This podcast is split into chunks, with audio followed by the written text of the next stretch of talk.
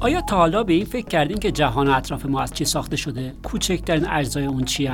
جهان چطوری کار میکنه؟ چجوری اجزای اون با هم دنیا رو اونطوری که میشناسیم میسازن؟ اصلا میدونین این دنیا چقدر بزرگه یا چقدر قدیمیه؟ ابعاد این کوچیک و بزرگا چقدرن؟ ساکنن یا متحرک؟ سرعتشون چقدره؟ آیا این مواد که با بزرگی‌های مختلف رفتارهای متفاوتی دارن میتونن زنده باشن؟ آیا فکر میکنین میتونین سازوکار تعامل اونها رو جهت خاصه های خودمون به کار بگیریم؟ اگه بله، چی به دست آوردیم؟ آیا میشه آینده رو پیش بینی کرد؟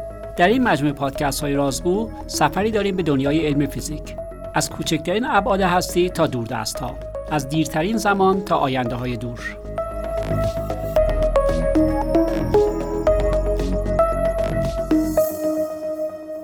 سلام، در این گفتگو میزبان خانم دکتر راحله محمدپور، عضو هیئت علمی پژوهشکده نانو دانشگاه صنعتی شریف هستیم. میخوایم در مورد سلولای خورشیدی صحبت بکنیم. هر چی داریم از خورشیده. این منبع بیکران انرژی، منشأ حیات روی زمین. هر انرژی دیگری هم که ازش استفاده میکنیم، آبی، بادی، همه و همه فسیلی ها، هسته‌ای ها، به نوعی منشأ و مبدأشون به خورشید برمیگرده. با این حال اونچه که به طور مستقیم از خورشید میبینیم فقط نوره که در طول روز در واقع ازش استفاده میکنیم. خانم دکتر، آیا تخمینی از میزان انرژی که به طور متوسط ما در هر ساعت یا روز روی زمین از خورشید دریافت می‌کنیم دارید؟ بله، خورشید خب همونطور که می‌دونیم یه کره خیلی داغی هستش که در واقع قرار هستش که هیدروژن رو تبدیل کنه به هلیوم و سالهای سال هست که داره این کار رو انجام میده و انرژی خیلی زیادی رو داره به سطح زمین میرسونه. این انرژی جالبه که بدونیم از مرتبه سه و نیم کیلووات ساعت بر متر مربع هستش، بر متر مربع، و توی ایران حالا این به طور متوسط روی کل کره زمین هست. توی ایران این عدد به هفت تا هشت کیلووات ساعت بر متر مربع هم میرسه و باز جالبه که بدونیم که از لحاظ اندازه‌ای این مقدار انرژی از مرتبه صد و هفتاد هزار تراوات هست، یعنی صد و هفتاد هزار هزار میلیارد در واقع وات هستش و اصولا انرژی که داره از این کره داغی که حالا مرکزش مثلا حدود ده پانزده میلیون درجه هستش و در واقع سطحش حدود شش هزار درجه کلوین هستش، این مقدار انرژی که داره میرسه به سطح زمین، هر یک دقیقه انرژی که به سطح زمین میرسه برای انرژی یک سال انسان‌ها، مصرف انرژی انسان‌ها کافی هستش. خیلی جالبه. پس در واقع اگر بخوام یه مقایسه سطحی داشته باشم با این عدد رقمی که شما گفتید و نیروگاه‌هامون رو ما یه چیزی حدود هزار تا دو هزار مگاوات در نظر بگیریم، هر دقیقه انرژی خورشیدی که به ما میرسه یه چیزی معادل صد و هفتاد میلیون نیروگاه هستش. دقیقاً. خب اما اگه واقع بینانه به قضیه نگاه بکنیم، ما از همه این انرژی نمیتونیم استفاده بکنیم دیگه. درسته یه بخشهایی هستش که ما غیر مستقیم استفاده میکنیم، آنچه که گیاهان و به صورت فتوسنتز استفاده میکنن یا گرمایی که در واقع ما میگیریم، ولی اونچه که حالا تو این مقایسه به صورت برق گفتیم، چه عواملیه که باعث میشه ما نتونیم این مقدار انرژی رو حتی یک درصد، حتی یک دهم درصدش رو به خدمت بگیریم؟ دقیقاً آقای دکتر، همونطور که فرمودین شاید بهترین مثالش گیاهان باشه. یعنی طبیعت خیلی خوب داره از این انرژی خورشیدی استفاده میکنه و جالبه که اکثر گیاهان و برگ گیاهان بازدهیشون مثلا یک درصد تا هشت درصد هستش، ولی خیلی توزیع وسیع دارن. یعنی خیلی جاها هست که این گیاهان دارن کار خودشون رو انجام میدن، نور خورشید جذب میکنن.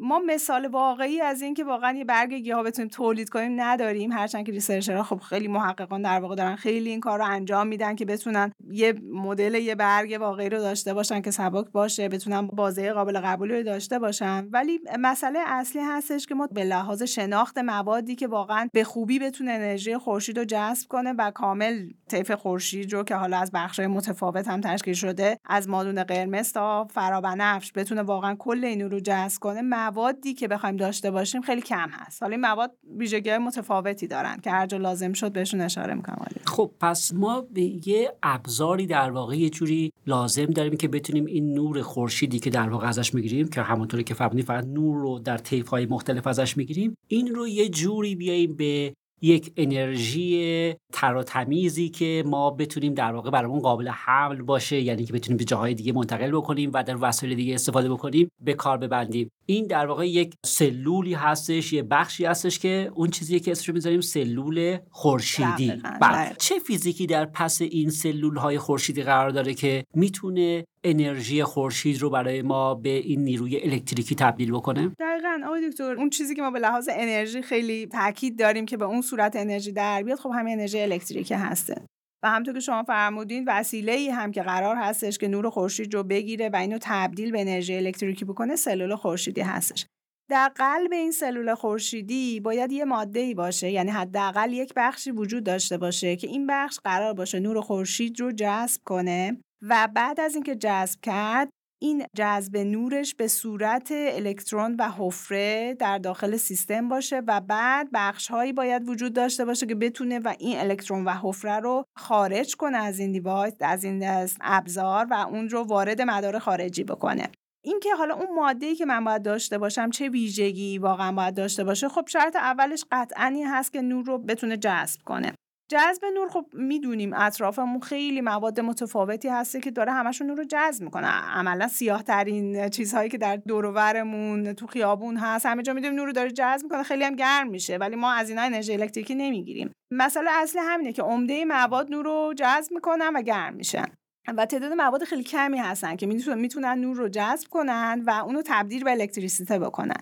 پس ما یه ویژگی اولی هست که نور رو جذب کنه و بعد بعد از اینکه نور جذب شد، در واقع الکترون حامل‌های بار الکتریکی در داخل اون لایه فعال ایجاد بشه. و نکته مهمتر باز این هستش که باز نکته مهم دیگه این هستش که حامل بار الکتریکی من باید خارج بشه، یا به عبارتی ماده‌ای داشته باشم که در اون ضخامتش علاوه بر این که الکترون و حاملای بار الکتریکی، الکترون و حفره داره تولید میشه، الکترون حفره بتونن عبور کنن، یعنی طول نفوذ مناسبی اون ماده من داشته باشه. عملاً تعداد مواد فعالی که هم نور رو بتونن جذب کنن، هم طول نفوذ مناسبی برای حامل‌های بار داشته باشن، خیلی کمه. یعنی ما تعداد خیلی زیاد مواد پلیمری، سرامیکی، کامپوزیتی و غیره و غیره رو میشناسیم، ولی از این دسته تعداد خیلی کمی که شاید تعدادشون واقعاً کمتر از بیست تا ماده باشه، این ویژگی رو دارن که میتونیم از اینها در سلول خورشیدی استفاده کنیم. چند تاشون میتونی برام اسم ببری؟ مثلا شاخص‌ترینش که حالا جزء اولین‌ها بوده رو و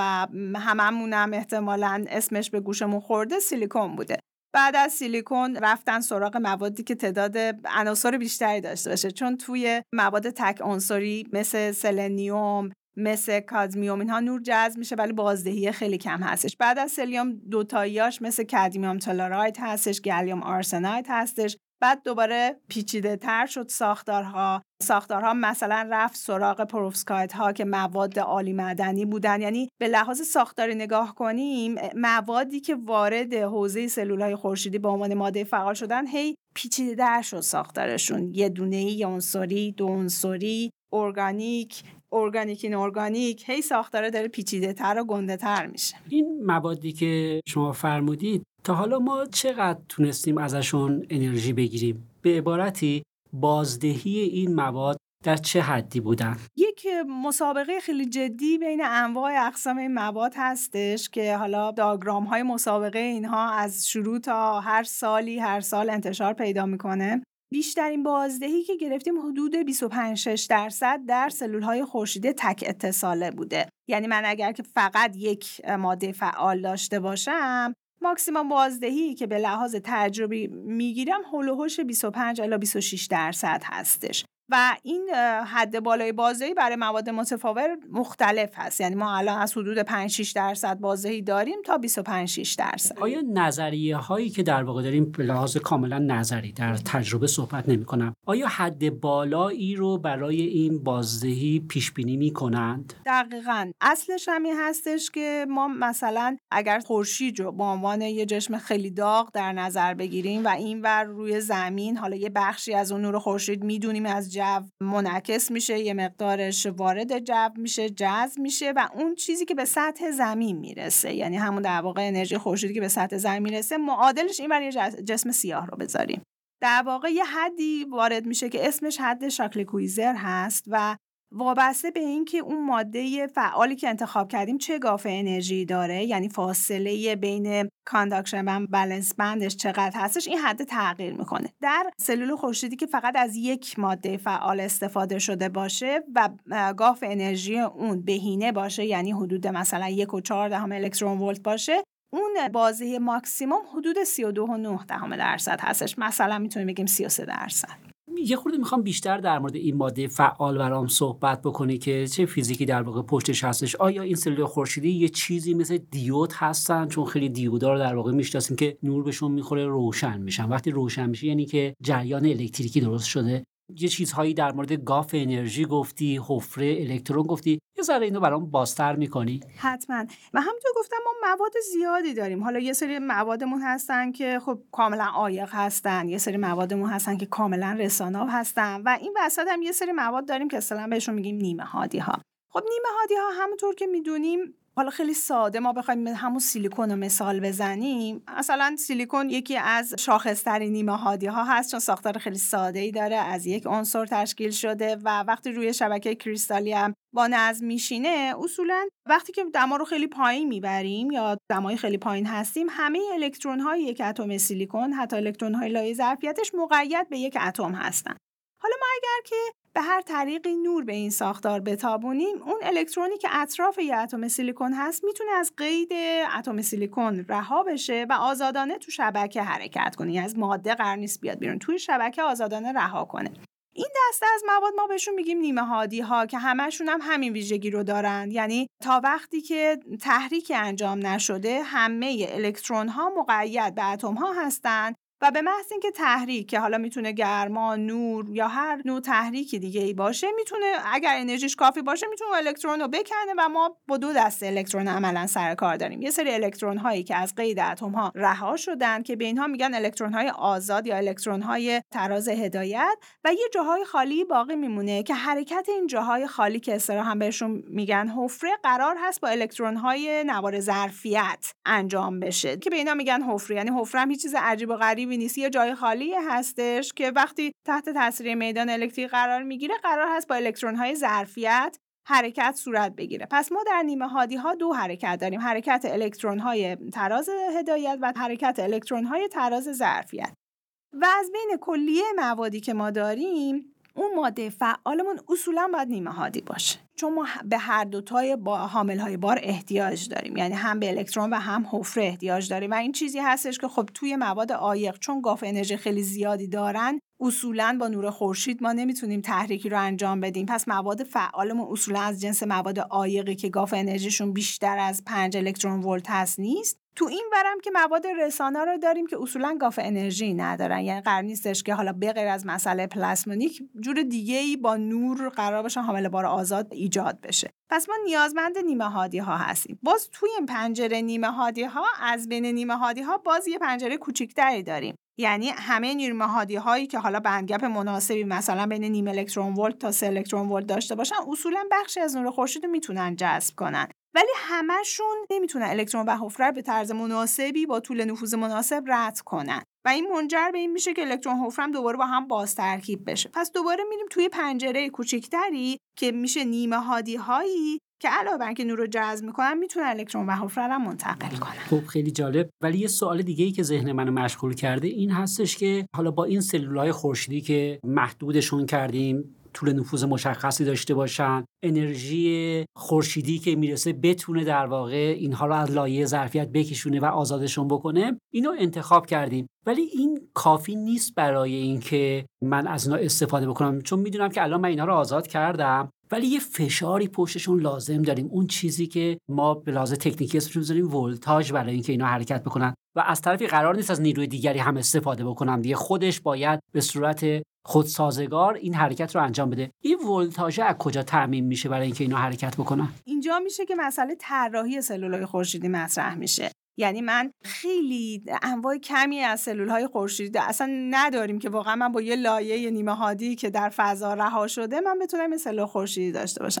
انواع سلول‌های خورشیدی معمولاً در ساده‌ترین حالت بین سه لایه، چهار لایه، پنج لایه هستن. حالا ما چجوری ولتاژ رو باید تامین کنیم؟ یعنی من در داخل ماده فعالم الکترون و حفره تولید شد. حالا چجوری من الکترون حفره رو باید بکشم بیرون؟ در واقع به اون میدان الکتریکی یا نیروی احتیاج دارم. کاری که میکنیم این هستش که باز طبیعت یه ابزار دیگه ای در اختیار ما قرار میده و اون این هستش که من اگر موادی داشته باشم که تراز فرمی های متفاوت داشته باشن، یعنی ساده‌تر اون پتانسیل شیمیایی متفاوتی داشته باشن یا میزان انباشتگیشون از الکترون متفاوت باشه، وقتی در کنار همدیگه قرار میگیرن این قانون هستش که انقدر تبادل بار انجام قراره بشه که تراز فرمیمون در کل اون چند لایه با همدیگه یکی بشه. یعنی من تا وقتی که مثلا چهار تا لایه جدا از هم در خلا داشته باشم، هر کدوم از اینها کانداکشن بند و ولنس بند یا تراز فرمی خودشون رو خواهند داشت، ولی به محض که اینها به همدیگه بچسبن یا روی هم رشد پیدا کنن،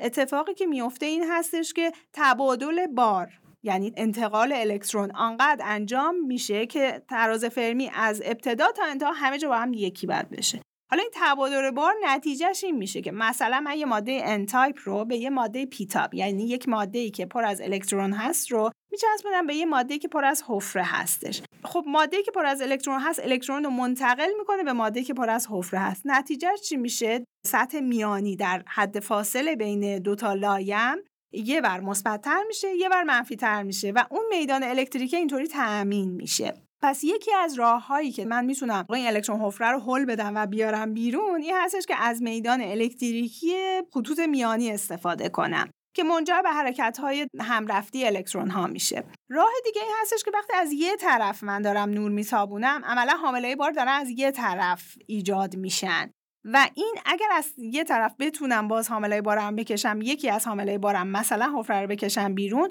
الکترون ها به صورت نفوذی مسیر خودشون رو پیدا میکنن، از جایی که چگالی بیشتری دارن میرن به جایی که چگالی کمتری هستن.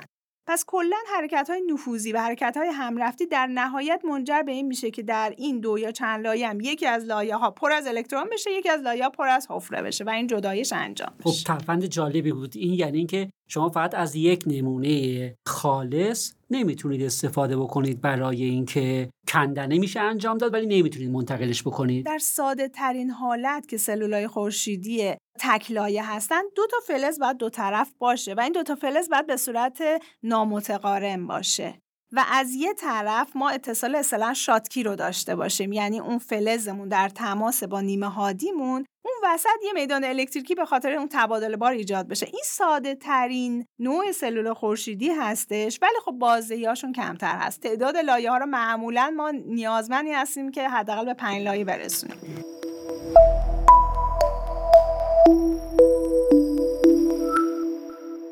چه ترفندهای دیگه ای ما برای بهبود این سلولای خورشیدی داریم؟ یکی از مشکلاتی که حالا سلولای خورشیدی نسل‌های مختلف دارن، یعنی خیلی هم قدیم اینها تولید شدن. مثلا این اثرات مربوط به سلول خورشید در سال هزار و هشتصد خورده دیدن، هزار و هشتصد و هفتاد و غیره دیدن. اولین سلولای خورشیدی هم هزار و نهصد و پنجاه به طور مشخص در مصارف فضایی جایگاه خودشون رو پیدا کردن که سلولای خورشیدی سیلیکونی بودن. ولی این سلولای خورشیدی سیلیکونی یه مشکلی دارن و اون این که نیاز به ادوات پیچیده برای ساخت اینها هستش، یعنی هر کسی به راحتی نمیتونه گوشه آزمایشگاهش یه سلول خورشیدی سیلیکونی تولید کنه و هزینه برگشت سرمایه هم عمدتاً خیلی بالاتر هستش، خیلی زیاد هستش. یعنی ممکنه مثلا از مرتبه چند سال، یا البته این ساله داره هی کم میشه، اونها هم دارن سعی میکنن که ساده تر باشه، ولی معمولا این طولانی هستش. پس آدما رفتن سراغ سلولهای خورشیدی که ساده تر بتونن تولید کنن، با بازدهی بالاتر و با فرایندهای ساده تر و ایدئالی هستش که به صورت پرینت ما بتونیم واقعا یه چیز رو پرینت کنیم و یه سلول خورشیدی داشته باشیم و سبک. یه مشکل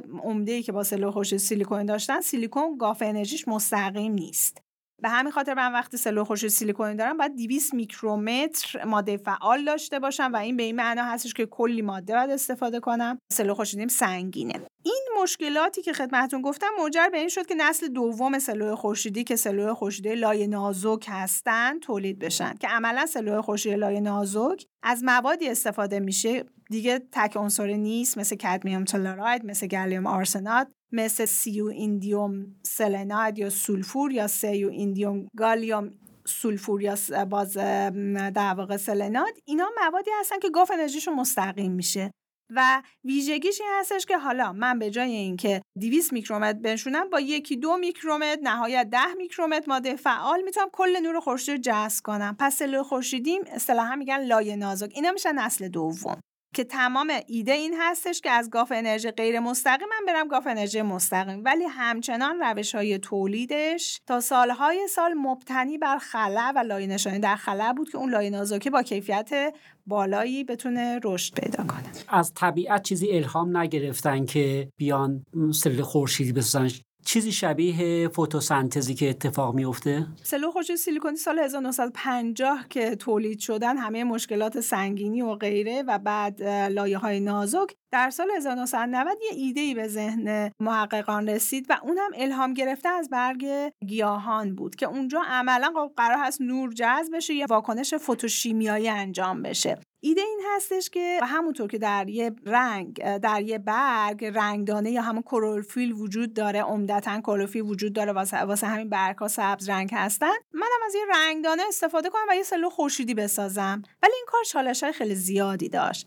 و چالش هم این بودش که همونطور گفتم وقتی من میخوام یه سلول خورشیدی داشته باشم عمدتاً باید هم نور جذب بشه هم الکترون حفره تولید بشه. وقتی آدما از این رنگدانه ها استفاده کردن، حالا چه رنگدانه طبیعی مثل کلروفیل، چه رنگدانه های سنتزی، تعداد زیادی سن رنگدانه هایی که سنتز شد که رنگی بودن، عالی بودن یا عالی معدنی بودن که اینا میتونستن نور رو جذب کنن، ولی الکترون حفره رو فقط از یه رنگدانه به رنگدانه دیگه میتونست منتقل کنه یا به عبارتی طول نفوذشون بسیار محدود بود، یک نانومتر بود. و این یک نانومتر بودنه مسئله شد که آدما دنبال یه راه حل گشتن و اون راه حلش این بودش که اصولاً از بسترهای نانو ساختاری استفاده کنن. این رنگدانه‌ها یه جور نیمه‌رسانا بودن؟ دقیقاً، مولکول‌های حالا عمدتاً عالی نیمه‌رسانا هستن که عین نیمه‌رسانه‌ها که ما اونجا کانداکشن بند و ولنس بند داریم، اینجا هم هومولوما داریم، عین یه مولکول یا ابر مولکول عالی هستن که اونجا هم عین همین ما الکترون و حفره رو میتونیم در داخل ساختارمون داشته باشیم. خب بحثمون به جای خوب رسید، چون اصولا داستان من از قبل هم با شنونده ها صحبت کرده بودیم، بیشتر در مورد نانو ساختارها بود. حالا نقش نانو ساختارها تو این سلول‌های خورشیدی چی بوده و چه تحولی رو برامون ایجاد کرده؟ نانو ساختارها تحول خیلی بزرگ ایجاد کردن در سلول‌های خورشیدی نانو ساختاری که می‌شدن سلول‌های خورشیدی نسل جدید یا نسل سوم بشر و با چند رویکرد متفاوت بود. اولین کاری که انجام دادن این بودش که استفاده از بسترهای نانو ساختاری بود در سلول‌های خورشیدی حساس به رنگ یا حساس به مواد دیگه‌ای که حالا در ادامه بحث خدمتتون میگم. ولی در سلول خورشیدی حساس به رنگ هم تو گفتم یه رنگدانه نمیتونه چند تا رنگدانه الکترونش رو منتقل کنه. ما نیازمند این هستیم که به محض اینکه الکترون و حفره در داخل رنگدانه ایجاد شد، الکترون رو منتقل کنیم به یه ساختار دیگه و حفره رو منتقل کنیم به یه ساختار دیگه خیلی سریع. یعنی به محض اینکه الکترون حفره تولید شد اینا رو بکشیم بیرون و این کشیدن بیرون نیازمند یه بستر هست. این بستر ببینید ما توی سانتی متر مربع ده به توان تقریبا هفده تا فوتون داره بهش میخوره اگر شدت نور معمول خورشید رو در نظر بگیریم. حالا من اگر یه رنگدانه‌ای که معمولاً از لحاظ سطحی مثلا از مرتبه ده به توان یک نانومتر در یک نانومتر داره سطح اشغال میکنه، من روی سطح یک سانتی متر مربعی میتونم ده به توان چهارده تا رنگدانه ماکسیمم بنشونم و این به این معنی هستش که تعداد زیادی از اون ده به توان هفده تا میان رد میشن میرن و هیچ اتفاقی نمیفته و سلول خورشیدی کار نمیکنه. ترفندی که استفاده شد اولین بار توسط پروفسور گراتسل در سال هزار و نهصد و نود این بودش که من بیام از یه بستر نانو ساختاری که یه سطح خیلی زیادی داره استفاده کنه. کاری که کردن تعداد زیادی گلوله‌های نانومتری در کنار همدیگه نشوندن و این گلوله‌های نانومتری عملا از یک سانتی متر مربع سطحی که ایجاد می‌کردن هزار سانتی متر مربع بود. یعنی من یه لایه‌ای می‌بینم که یه سانت در یک سانته، ولی به لحاظ عمقی که نگاه می‌کنم این هزار سانتی متر مربع هست و اون فاکتور در واقع ده به توان هفده تا ده به توان چهارده رو هزار برابر با صد هزار برابر شدن صد استفاده میکنن.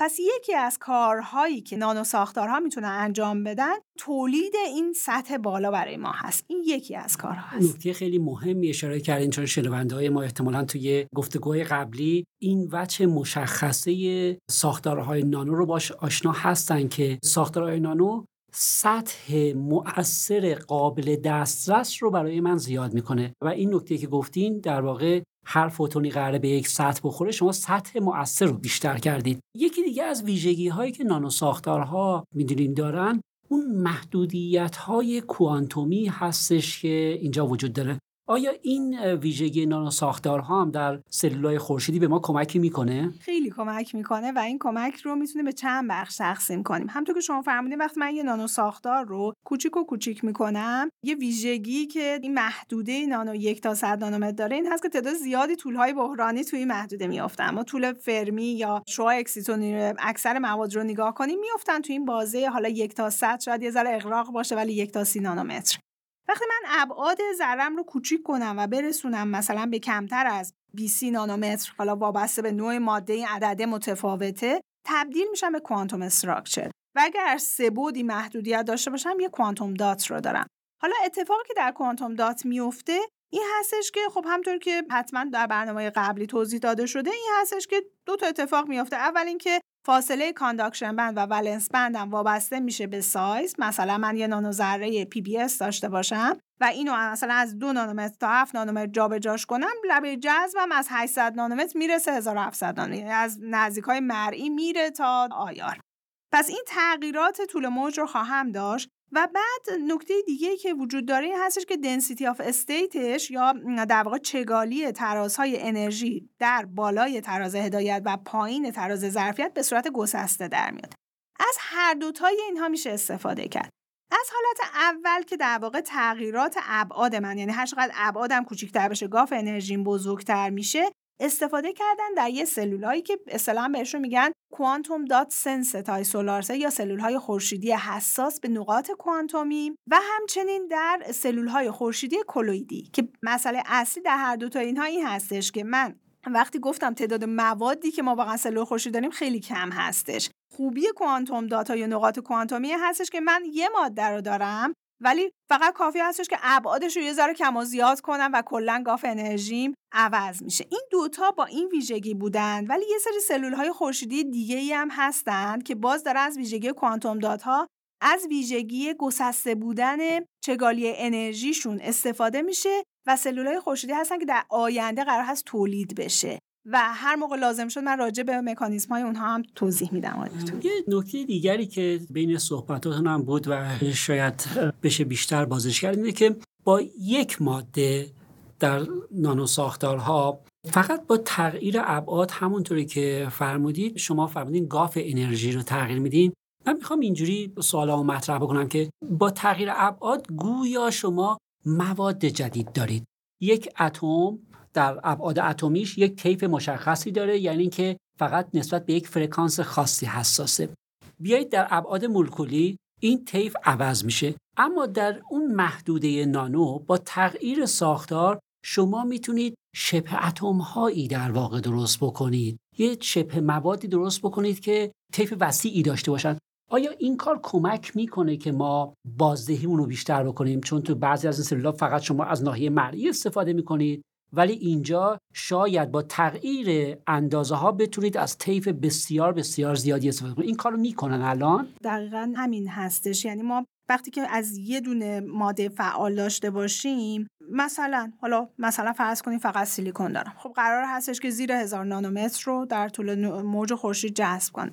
حالا فرض کنیم من چند نوع کوانتوم دات یا نقطه کوانتومی با ابعاد مختلف کنار هم دیگه بنشونم، یعنی از یک ماده ولی از یک ماده ما... که این کاری هستش که واقعا میکنن. اصطلاحاً سلول‌های خورشیدی مثلا چند پشته بهشون میگن، ولی سلول خورشیدی چند پشته از جنس نقاط کوانتومی هست که یک ماده هست، فقط من کافی هستش که یک از مواد در واقع یه لایه هم نام... از ذرات دو نانومتری باشه، یه لایه هم از ذرات پنج نانومتری باشه و یه لایه هم از ذرات هفت نانومتری. حالا خوبیش چی هستش؟ من اگه قرار باشه از سه تا ماده متفاوت استفاده کنم، یعنی سه تا ساختار کریستالی متفاوت که اینا خوبم رو هم معمولا مش نمیشن، فرآیندهای تولیدش خیلی خیلی سخت میشه، ولی اگه قرار باشه از سه تا لایه کوانتوم دات متفاوت از یه جنس استفاده کنم، اینا فقط قرار هستش که چند تا لایه رو هم دیگه بنشونن و به طور مشخص خیلی تأثیر داره در اینکه من مهندسی کنم ترازهای انرژی رو و بگم هر لایه‌ای مسئول جذب کدوم بخش نور خورشید هستش. خب پس سوای این که این نانو ساختارها از وجوه مختلفشون ما استفاده می‌کنیم، آیا به لحاظ نظری مثل اون سلولای خورشیدی نسل اول آیا حد بالایی برای بازده اینا متصور هستیم؟ دقیقاً مثل سلول خورشیدی اگه ما فقط از یک نوع نقطه کوانتومی استفاده کنیم یعنی یک دونه ماده فعال داریم، پس حد بالاش همون حد شاکل کویزر یا سی و دو درصد هستش.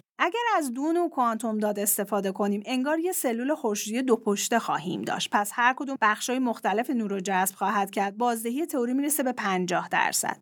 و اگر از سه نوع کوانتوم دات استفاده کنیم با سه تا بند گپ مختلف، حد تئوری در حالت بهینه میرسه به پنجاه و شش درصد.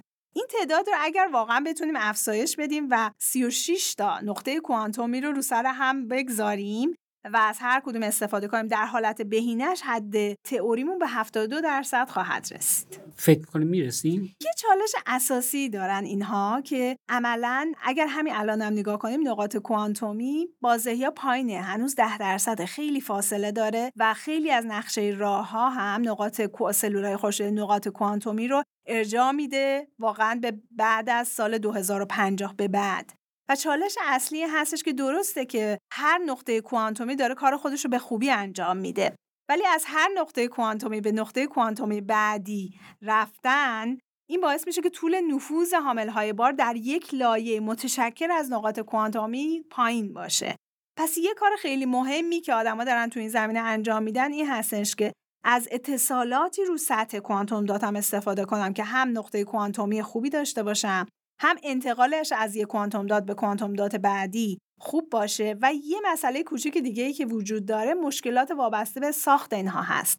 یعنی من به لحاظ تئوری میگم خب من نیازمند یه لایه هستم که تشکیل شده باشه از یه نقاط کوانتومی که همشون دو یک دهم نانومتر باشن.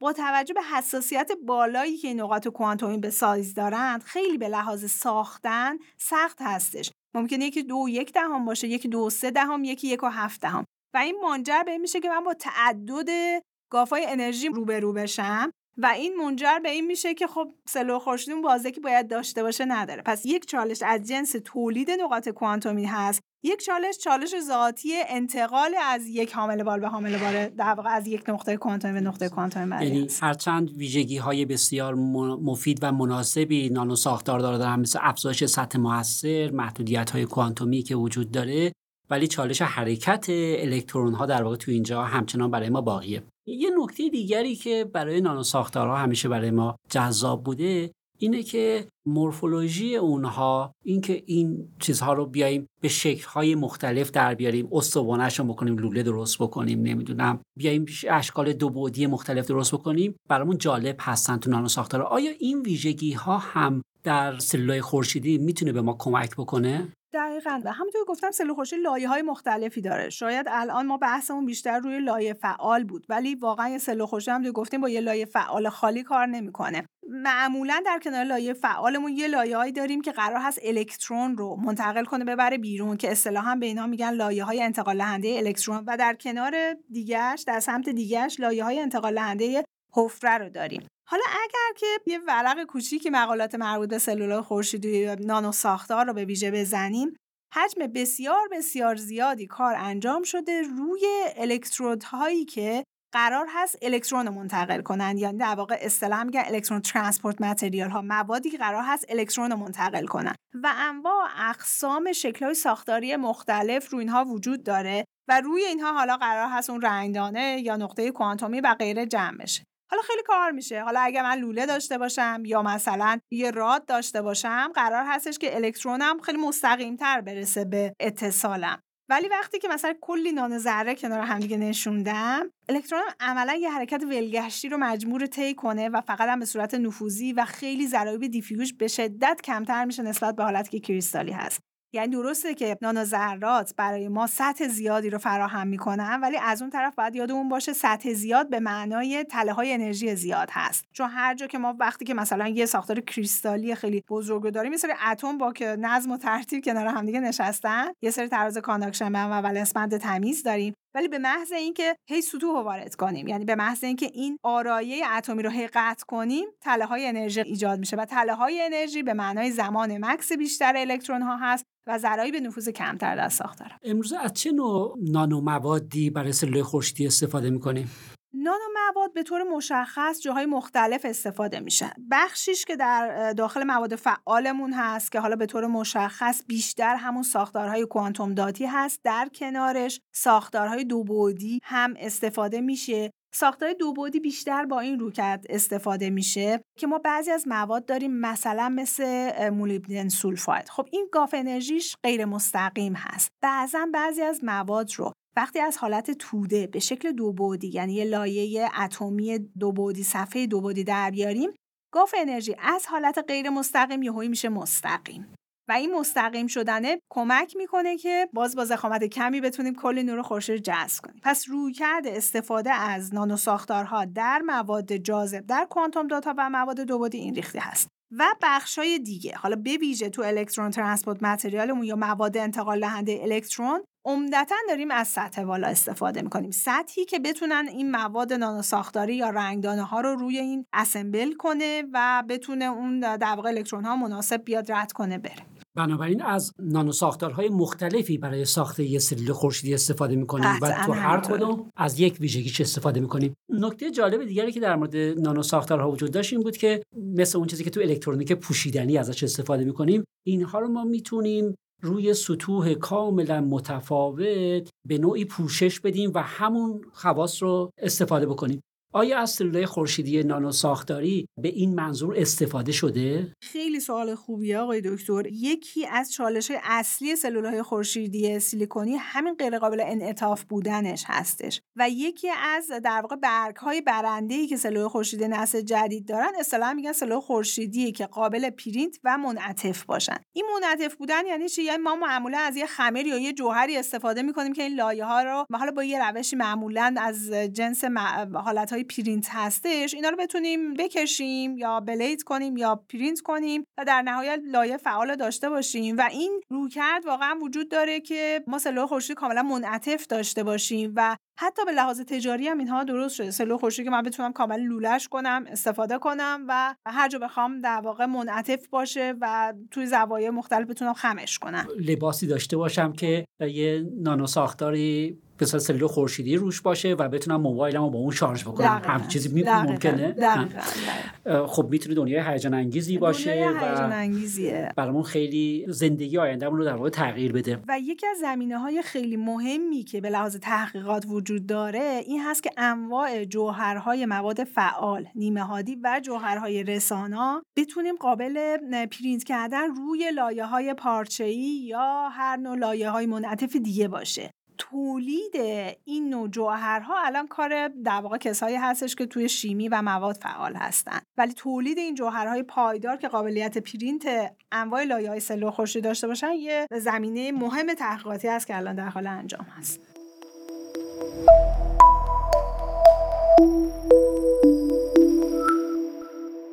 ما در همه ساعات به خورشید دسترسی نداریم و از این سلول‌های خورشیدی که اسم می‌بریم فقط وقتایی در واقع میتونیم استفاده بکنیم که خورشید باشه. آیا راهی برای ذخیره این انرژی داریم که در ساعات دیگری هم ازش استفاده بکنیم؟ یعنی چیزایی مثل باتری و این داستان هم در حوزه کاری شما می گنجه؟ تقریبا همه انواع صورت‌های انرژی تجدیدپذیر مثل خورشید و باد اینطور هست که یه موقعی هست، یه موقعی هوا ابری میشه، یه موقعی شب، یه موقع باد نیست. همه انواع انرژی تجدیدپذیر مشکل رو دارن و باز یه چیزی که همیشه باید در کنارشون باشه یه منبع ذخیره سازی هست که این میتونه یه خازن باشه، یه باتری باشه یا یه ابرخازن باشه. و باز نکته جالبی هستش که اونجا هم ما نیازمند استفاده از نانو فناوری هستیم برای اینکه وقتی که میخوایم بار رو عملا وقتی یه ابرخازن داریم یا وقتی که یه باتری داریم، این بار قرار هستش که یا واکنش اکسایش و احیا روی الکترودی انجام بشه یا بار قرار هست روی سطحی جمع بشه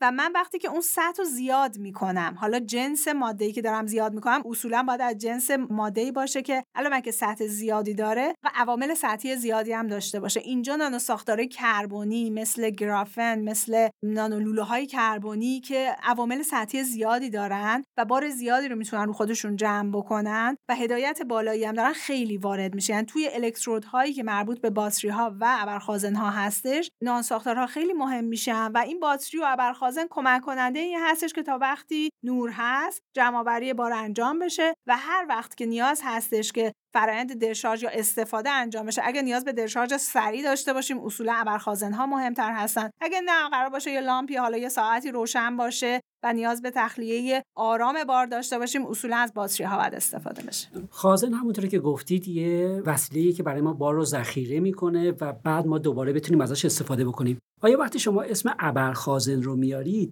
فقط یعنی اینکه یه خازن خیلی بزرگ دارم یا یه مفهوم دیگری پشت این نهفته است؟ وقتی که من یه خازن دارم خب قرار هستش که همون دید طرحواره‌ای که در ذهنمون هست، دو تا سطح دارم و بارها رو محدود میکنم به دو تا سطح صافی که روبروی هم هستن و یه دی الکتریک هم وسط هستش.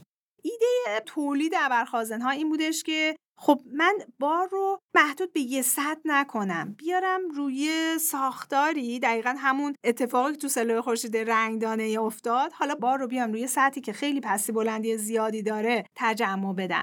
عملاً بتونم بار خیلی بیشتری رو در یک سطح هندسی بتونم یه بار خیلی زیادی رو قرار بدم. حالا برای اینکه این کار رو انجام بدن ایده این هستش که معمولاً ما خیلی از سطوحی که داریم وقتی در کنار یه الکترولیتی که عملاً زوج ریداکتنت و اکسیدنت داره، یعنی تشکیل شده از یونی که میتونه بار بده یا بار بگیره قرار بگیره، باز همون اتفاقی که در جامدات میافتاد وقتی لایه مختلفو در کنار هم دیگه قرار میدادیم، قرار بود ترازهای فرمیشون با هم یکسان بشه. اینجا تراز فرمیه، عملاً الکترودمون قرار هست با پتانسیل شیمیایی الکترولیت هم با همدیگه یکسان بشه، تبادل بار انجام میشه و بار زیادی در سطح مشترک الکترولیت هم و الکترود هم ایجاد میشه. حالا این باره میتونه مقدارش خیلی زیاد باشه، یعنی اگه من بخوام سوال شما رو دقیق جواب بدم، بار خازن محدود هست به یک صفحه هندسی، ولی بار یه ابرخازن در نتیجه تبادل بار بین یک الکترود و یک الکترولیت باری هستش که روی سطح بسیار با پس بلندی‌های زیاد ایجاد میشه. به همین خاطر هست که ابرخازن اصولاً ظرفیت خیلی خیلی بیشتری نسبت به خازن خواهد داشت، ولی به لحاظ هندسی نگاه کنم قرار نیست یه سازه خیلی بزرگ داشته باشن یا ابزار خیلی بزرگ داشته باشن. پس نکته شما اینه که درسته که جمع شدن بار به میزان سطح جمع شونده بستگی داره که اینو با مچاله کردن با ناهموار کردن ایجاد می‌کنین، ولی نوع ساختاری که اونجا به عنوان الکترولیت‌ها و صفحات هم به کار می‌برین اون هم در میزان در تبادل بار تأثیر, تأثیر بله، داره بله. این به معنای همون اضافه کردن یه دی الکتریک توی خازن نیست؟ یه ذره دی الکتریکش فرق داره و جنس دی الکتریکش حالا از جنس القای باری که ما دو طرف یه خازنه واقعا هندسی داریم، اینجا اون القای باره یه جورایی در نتیجه تبادل بار بین الکترود الکترولیتمون یه جورایی داره ایجاد میشه، یعنی فقط در نتیجه یکسان شدن این ترازهای فرمی من یه تبادل بار روی سطح دارم، یعنی یه باری داره روی سطحم ایجاد میشه که اون باره در نتیجه یکسان شدن تراز فرمی و تراز شیمیایی و الکترولیت هم هستش. نوع باره بار الکتریکی هستش، یعنی مثل باتری نیستش که قرار باشه یه واکنش واقعا روی سطحم انجام بشه، یه یونی بیاد جابجا بشه، ولی در واقع تابع توزیعش هم یه تابع توزیع محدود به یه سطح هندسی نیست، صرفا القا نیست. خب با توجه به نسل جدید سلولای خورشیدی که با نانو ساختارها باهاش مواجه شدیم، آیا اتفاقات جدیدتری به لحاظ مواد مورد استفاده توی ساخت سلولای خورشیدی باهاش مواجه شدیم؟ بله آقای دکتر، تولید یا شناسایی مواد جدیدی که واقعا بتونن نور خورشید رو خیلی بهتر جذب کنن و علاوه بر اون بتونن الکترون حفره رو بهتر منتقل کنن همچنان وجود داشته و وجود خواهد داشت. یکی از جاهایی که واقعا سلول خورشید نسل جدید که حالا اولین بار هزار و نهصد و نود تولید شدن یهویی تغییر اساسی کرد سال دو هزار و سیزده بود که یک ماده جدیدی معرفی شد. این ماده ماده پروسکایت بود از نوع هیبرید عالی معدنی و ویژگی این که این ماده داشت این بودش که خب ضریب جذبش ده برابر بیشتر از رنگدانه ها بودش، در حد کوانتوم دات ها نقاط کوانتومی بودش و علاوه بر اون ویژگی خیلی خیلی مهمی که داشت این بودش که هم الکترون و هم حفره رو بسیار خوب منتقل میکرد. این ویژگی ویژگیی که ما در کمتر نیمه هادی میبینیم که هم الکترون و هم حفره به خوبی بتونه ازش رد بشه. معمولا حالا وابسته به اون انتاب یا پی تایپ بودنمون اون لایه‌مون قرار هست یا الکترون خوب رد کنه یا حفره. برای پروسکایت‌ها یه ویژگی خیلی مهمشون همین. این پروسکایت‌هایی که میفرمایید اتفاقی به دست اومد یا یه فرآیند سیستماتیکی بود که ما رو به اینجا رسوند؟ عملاً پروسکایت‌ها سابقه خیلی طولانی دارن، شاید بیشتر از دیگه، الان داره کم کم نزدیک به دویست سال میشه که مواد پروسکایت شناخته شدن و در معدن هم شناخته شدن. موادی هستن که در واقع یه ساختار کریستالی به صورت ای بی ایکس سه دارن، ولیکن اینکه حالا این مواد پروسکایت واقعا بتونن جاذب نور باشن، باز هول و هوش مثلا هزار و نهصد و هفتاد یه همچین چیزی پیدا شد، چون تعداد زیادی مواد پروسکایت داریم که فروالکتریکی مثلا خیلی خوبی هستن، توی کاربردهای صنعتی دیگه نو جایگاهاشون رو پیدا کرده بودن. و تقریبا مثلا به سال دو هزار و پنج شش که رسیدن استفاده از سلول‌های خورشیدی حساس به نقاط کوانتومی شایع شد، به دنبال این رفتن که خب سایه نیمه هادی ها میتونیم استفاده کنیم، حالا کوانتوم دات هم نباشه میتونیم استفاده کنیم، که حالا دیدن خب پروسکایت ها نورو دارن جذب میکنن، گفتن پروسکایت هم بزنیم. اتفاقی که افتاد این بود که در حالت سنسیتایزش یا حساس شده است که من یه لایه خیلی نازکی بنشونم، اینا سایه خوش خیلی پایداری نبودن و همون ناپایداری هایی که در حد بیشتر نقاط کوانتومی یا رنگدانه ها به خاطر الکترولیت های مایعشون داشتن، اینها هم داشتن.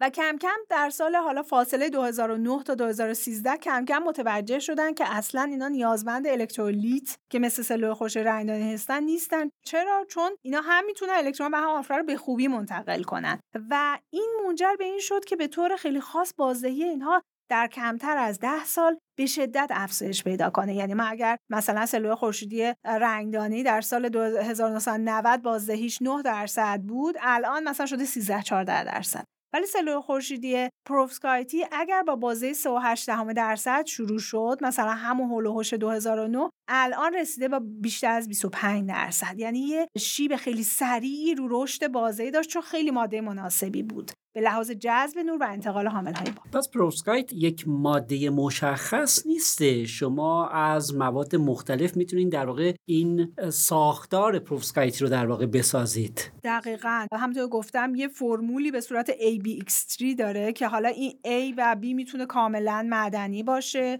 سیش میتونه اکسید باشه یا هالید باشه، ایش میتونه کاملا ارگانیک باشه، بیش میتونه معدنی باشه. یعنی ما انواع اقسام پروسکایت های کاملا معدنی، پروسکایت های اکسیدی، پروسکایت های هالیدی و پروسکایت های هیبریدی ارگانیک این ارگانیکو داریم. و چیزی که وارد شد و الان خیلی معروف هستش پروسکایت های ارگانیک این ارگانیک هالیدی هست که این ویژگی رو داره، هرچند که الان تحقیقات به خاطر ناپایداری های ساختاری که اینها دارن برای سایر انواع پروسکایت ها که همین ویژگی رو ازشون به دست بیارن داره انجام میشه، ولی هنوز حرف اول رو این رو پروسکایت ردی از مواد ترکیبی هستن که میتونن خواص مناسبی رو برای سلول‌های خورشیدی برای ما ایجاد بکنن. دقیقا. خب آیا چالش هایی هم برای ساخت اینها به صورت فناوری داریم؟ یه چالش اساسی داریم. ما معمولا یه مثلث سه‌گانه‌ای برای سلول خورشیدی داریم که بازده هست، هزینه هست و یه ویژگی مهم پایداری هست. همه سلول‌های خورشیدی نسل جدید خب بازدهیشون تا یه حد قابل قبوله، پروسکایت از همه بهتر هستش، هزینه ساخت همه‌شون خیلی راحت هست، به راحتی در هر آزمایشگاه اینها رو میتونیم بسازیم، مثل سلول خورشیدی سیلیکونی نیستن که نیاز به هزینه ساخت بالا و ادوات پیچیده هستن. ولی یه پارامتری هست که رو همه‌شون گلوگاه اصلی و چالش اصلی هست و اون پایداریشون هست.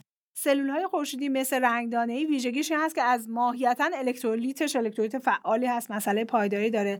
پروسکایت‌ها مسئله پایداری رو به صورت دیگه‌ای دارن. خود ماده پروسکایت چون از تعداد عناصر زیادی تشکیل شده، اصطلاحاً میگیم چفت و بست ساختاری محکمی نداره. یعنی اتم‌هاش خیلی راحت از سر جاشون پا میشن، تعداد زیادی جاهای خالی داده، تعداد زیادی عناصر میرن جای دیگه میشینن. در واقع تعداد زیادی یون داریم که آزادانه دارن در اینها حرکت میکنن و این ناپایداری یونی منجر به ناپایداری سلول خورشیدی میشه. چالش اصلی سلول‌های خورشیدی پروسکایتی علیرغم بازه خیلی باراشون پایداریشون هست.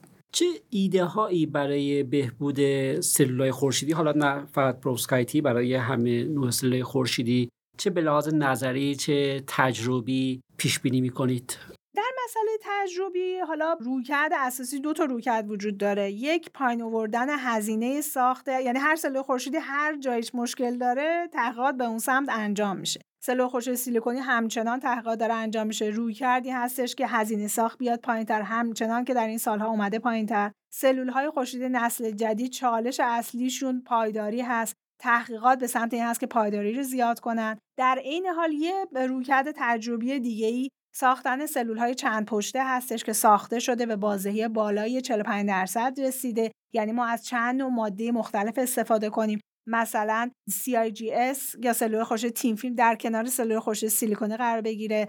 یه رویکرد خیلی مهمی هست که پروسکایت در کنار سلول خورشید سیلیکونی قرار بگیره و بازه سلول خورشید سیلیکونی بیاره بالاتر، که همین اتفاقی که افتاده به نزدیک سی درصد الان رسیده. یه سری رویکردهای تئوری دیگه یا آقای دکتر وجود داره که اینا خیلی مهم هست و اتفاقا این رویکردهای تئوری همش بر پایه کوانتوم استراکچرها، کوانتوم ساختارها هستش که من دو تاشو به طور خلاصه بخوام اشاره کنم. از اینجا ناشی میشه که من بیام و از ترازهای، همونطور که میدونیم معادن وقتی به صورت توده هستش، من یه پیوستار ترازهای انرژی دارم و این وقتی که به صورت کوانتوم استراکچر، حالا چه کوانتوم وایر، چه کوانتوم دات، چه کوانتوم شیت در بیاد، این ترازهای انرژی یا چگالی ترازهای انرژی به صورت کاملا تیزتر در میاد و همونطور که شما فهمیدین انگار یه اتم مصنوعی دارم که میتونم با این بازی کنم.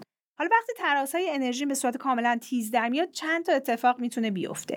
یکیش این هستش که وقتی الکترون حفره تولید میشه، این الکترون حفره سریع سرد نشه. سرد شدن الکترون و حفره به این معنا هستش که انرژیش داره هدر میره و اون قطعه من داره داغ میشه. اگر من بتونم الکترون و حفره رو همونطور که داغ هستن، اصطلاحا به اینا میگن حامل‌های بار داغ یا هات کریر، از ساختارم بکشم بیرون، بازدهی تئوری سلول خورشید به شصت و شش درصد میرسه. یه اتفاق دیگه‌ای که میتونه بیفته این هستش که وقتی که نور میخوره، من در واقع گفتم ده به توان هفده تا فوتون داره میاد و ایدئال هم این هستش که ده به توان هفده تا الکترون بتونم بکشم بیرون.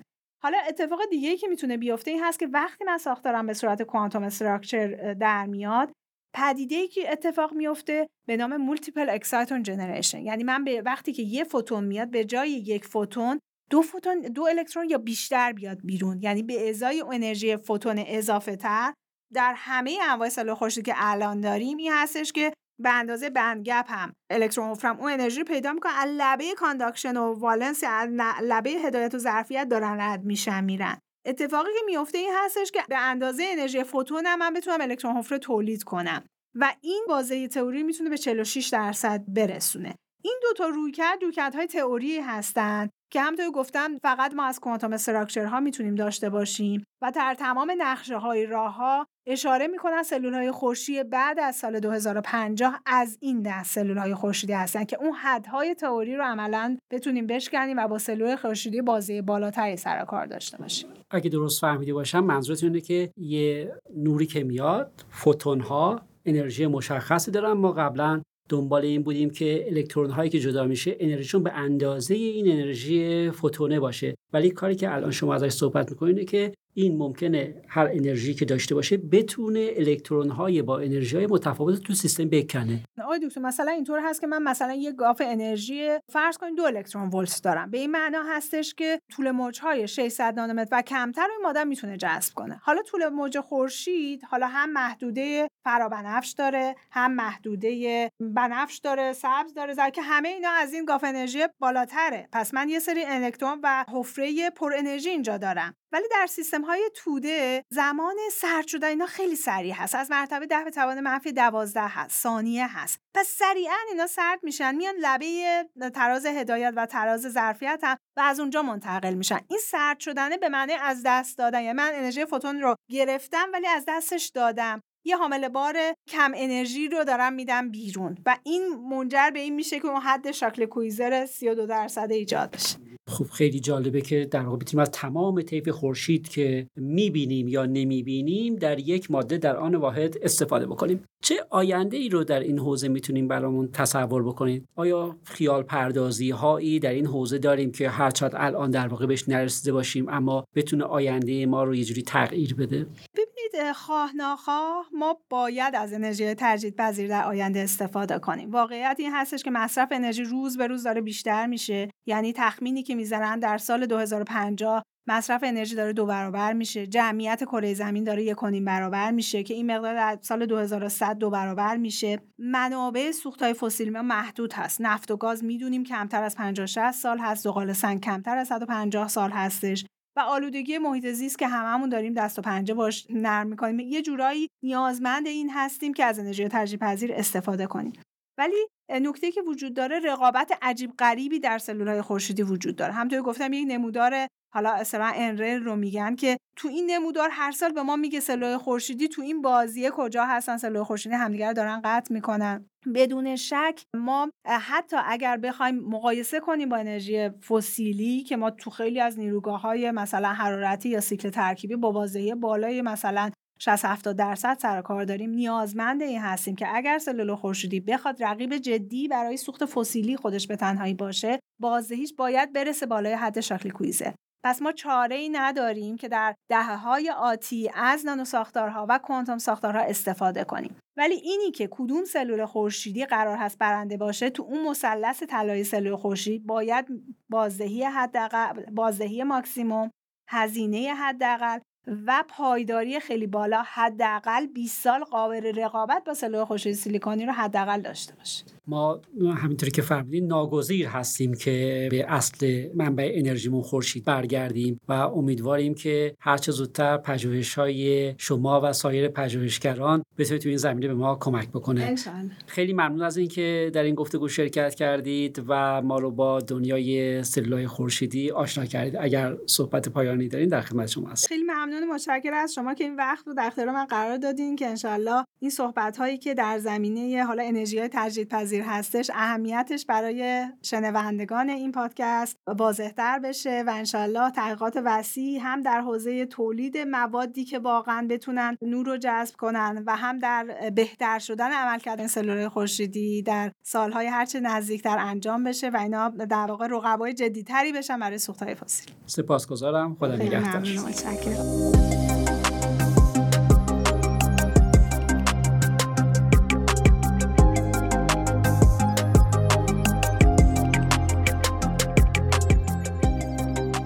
از اینکه شنونده اپیزود چهارم رازگو بودید از شما متشکریم. ما رو میتونید در بسترهای کست باکس، گوگل پادکست، اپل پادکست و اینستاگرام بشنوید و دنبال کنید. من حمیدرضا مشفق، استاد فیزیک دانشگاه تهران هستم و روزهای خوب و سرشار از سلامتی رو براتون آرزو میکنم. هفته بعد منتظر ما باشید. خدا نگهدار.